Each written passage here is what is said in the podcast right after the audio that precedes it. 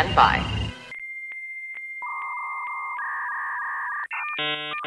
Hello, this is Penn Jillette. The possibility exists that if I were to actually listen to the lackadaisical Librocubicularist podcast featuring host Jordan Maywood, I would potentially enjoy it. A ringing endorsement. Potentially enjoy this episode, which will start after the other half of my magical comedy duo Teller gives us a countdown. Take it away, Teller. Hello, welcome to the Libro Cube. Uh, my name's Jordan Maywood, and I am the lackadaisical Libro Cubicalist, is who I am. Today, my friends, is Book Ball Wednesday. When you tell your friends about Book Ball Wednesday, you're gonna really want to hit those B's, both in Book and Ball Wednesday. That's what you're gonna want to do. I'd like to give a spoiler warning at the top of every episode, just about all of them, really. This one is no exception. No exception. It may be an exceptional episode. Probably not, though.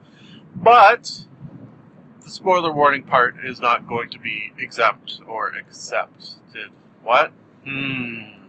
I think all of that said will take us into our last piece of podcast related news, which is today's sponsor, which is Tin Man Cardiologist Clinic. The-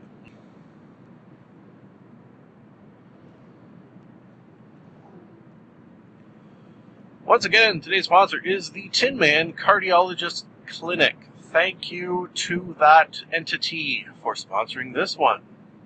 So, so very nice of you this Book Wednesday episode, in which I am going to discuss Your Heart Belongs to Me by a Mr. Dean Koontz. You may have heard of him. Mm.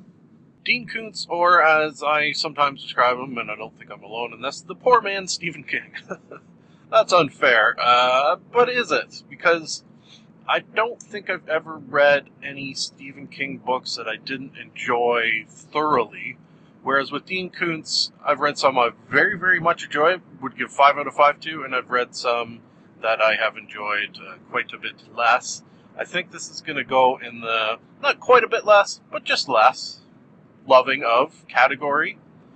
Uh, on that note, unprofessional as I like to do, give out my rating early so I don't forget, because sometimes I do if I wait until the end. I'm to go, geez, uh, probably three because I did not hate it while reading it and I did complete it. I would never read it again. I think, despite the fact that I hate doing half marks, I'm to have to go two and a half. Yeah, right, split down the middle. So, you know, there you are. Discussion over. Episode over. No, we're to talk about it a little bit too, because that is what a book a Wednesday is all about. Uh, this book stars Ryan dot com Perry. When when I said dot com, I did air quotes, and this is an audio only podcast. That's funny. He's uh he's kind of really living the life. He's a uh, a dot com millionaire, billionaire, probably actually. Uh, he's got a girlfriend who he loves, has asked to marry him. She has not said yes and has not said no, kind of leading him along, it feels like. Not very nice. He's very uh, active, likes to surf and such, and is kind of just living the, uh, you know, the billionaire lifestyle, pretty much. But uh, maybe a little more low key in some regards, okay? That's our main character. But then, because this is a novel, and uh, we need to introduce a conflict, otherwise, it would be pretty boring. Something starts happening. He starts to develop symptoms of what, you might ask? Well, the title is a good indication. Symptoms of a uh, genetic heart defect. Oh, baby. It turns out that uh, he's got a bit of a weak ticker and uh, needs a heart transplant. Oh, shucks and he's in the prime of his life, and it's a prime life even. So uh, he goes to his doctor. Uh, it sounds like he's got this fancy schmancy doctor who's only got a handful of patients that he sort of devotes all his time to, on call 24 7, that kind of idea. Very, very personalized, extremely expensive care. and this doctor puts him on the donor waiting list, as you do when you need a organ of some sort. It's never, I don't think, 100% prevent, 100% fully explained, uh, but he starts to get extremely paranoid, and uh, it's hinted that maybe the, the, the heart not getting enough oxygen, blood, what have you, to certain areas of his brain, or some of the medications he starts taking. Uh, it's never really said outright, but uh, that was kind of interesting to see his kind of descent into paranoid madness almost. And because this is Dean Koontz and he's a little Stephen Kingy, there's always also a sort of hint of the paranormal. Um, like mysterious knocking on windows despite being very, very high above the ground. Uh, things appearing in his bedroom that he knows he didn't put there and nobody else, uh, sort of in a locked room, that kind of idea. He starts even questioning his, uh, it's not a fiance because she hasn't said yes, his girlfriend, I suppose.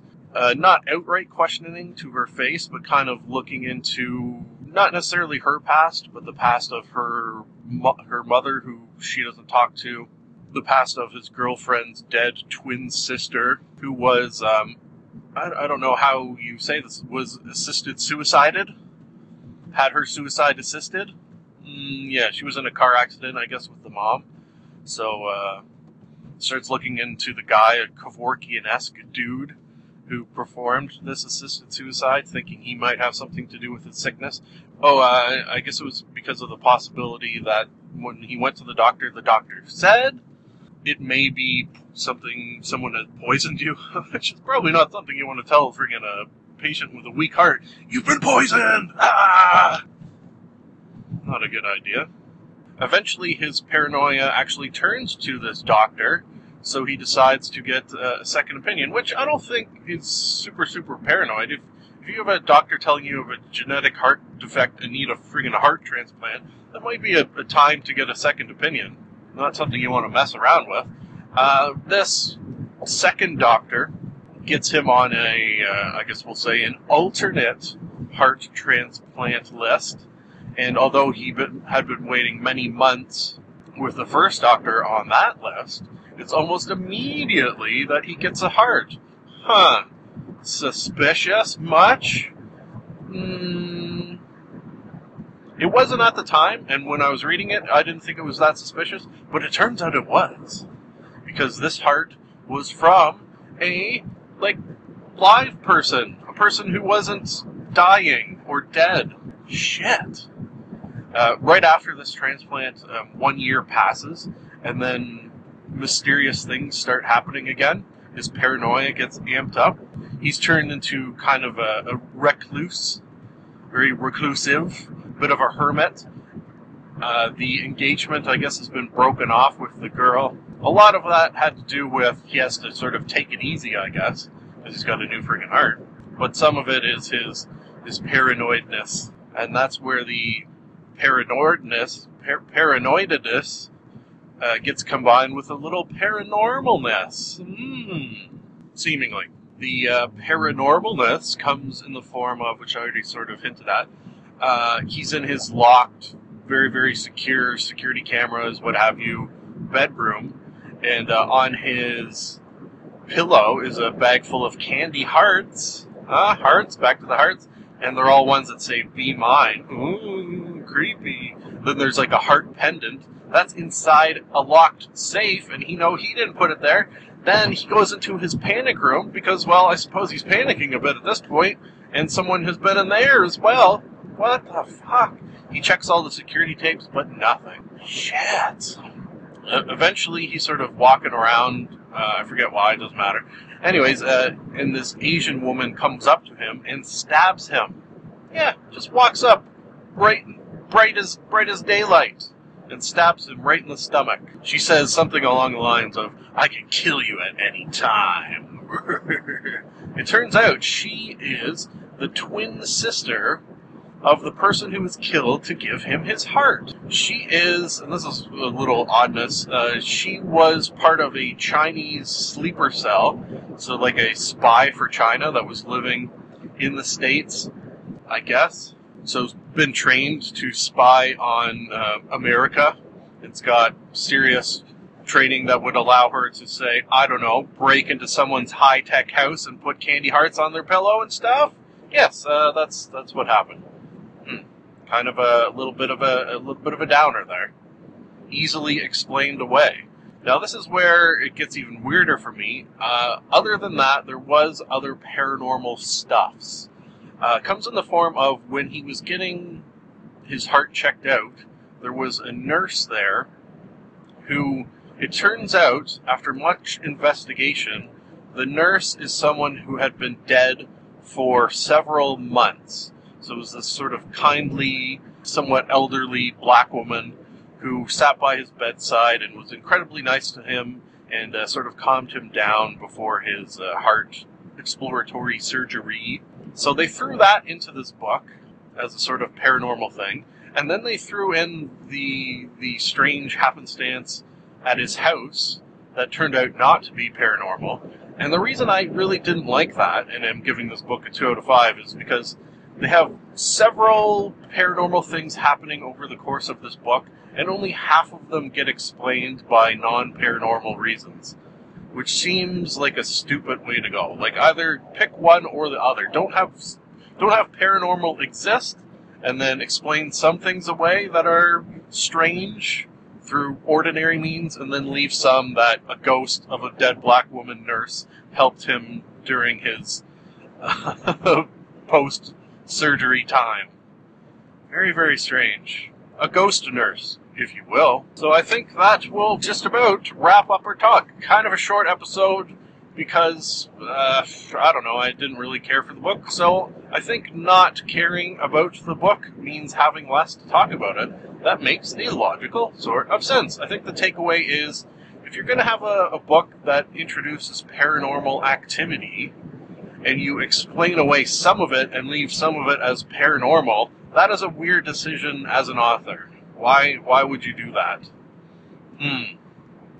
Okay, so that will leave the final thing to say, which is always the final thing to say, which is it is nice to be nice to the nice. Thank you for listening. We here in the Libro Cube would love to hear from you.